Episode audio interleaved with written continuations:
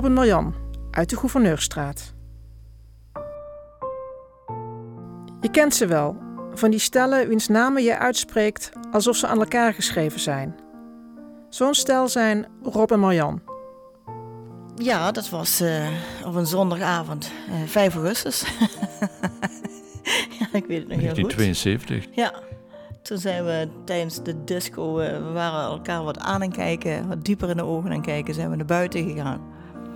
En op het uh, randje van, uh, volgens mij was toen nog de speeltuin Ja, daar. ja, ja, was speeltuin. Ja, en uh, hebben we daar op het randje van het muurtje gezeten. Ja, met achter onze tralies. ja. En daar is het gebeurd. ja. ja, de eerste zoen. Ja, de eerste ja. Ja. Ik, was, ik was 15. En mijn ouders waren een beetje streng. Die hadden zoiets van... Nou, maak eerst maar even je school af... voordat je aan vriendjes begint. Ik was 18 en ik eh, ging net toen studeren in Utrecht. In september, ja. Ja. Eigenlijk was ik toch wel uh, bijna elk weekend uh, in Heerlen. Ja, waren de weekenden.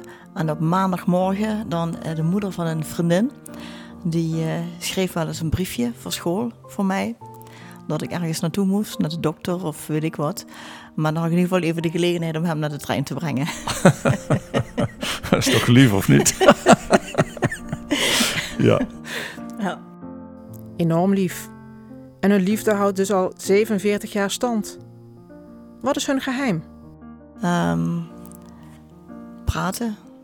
Gewoon praten over alle dingen. En uh, sommige mensen zeggen wel eens, omdat we best wel een langere tijd op vakantie gaan, vier, vijf weken. Wat vertel je dan nog tegen elkaar? En dan kijken we elkaar aan van, Oh, ja, weet niet. Ja, bij ons is het nooit stil. nee. bij ons is het nooit stil. We praten de hele tijd. Maar bij jullie is toch ook wel eens wat? Ja, tuurlijk. Ja, absoluut. Zeker. Ja. Oh ja hoor. Ja. Oh ja hoor. Wel nooit lang. Nee. Dat is zeker wel eens wat, maar nooit lang.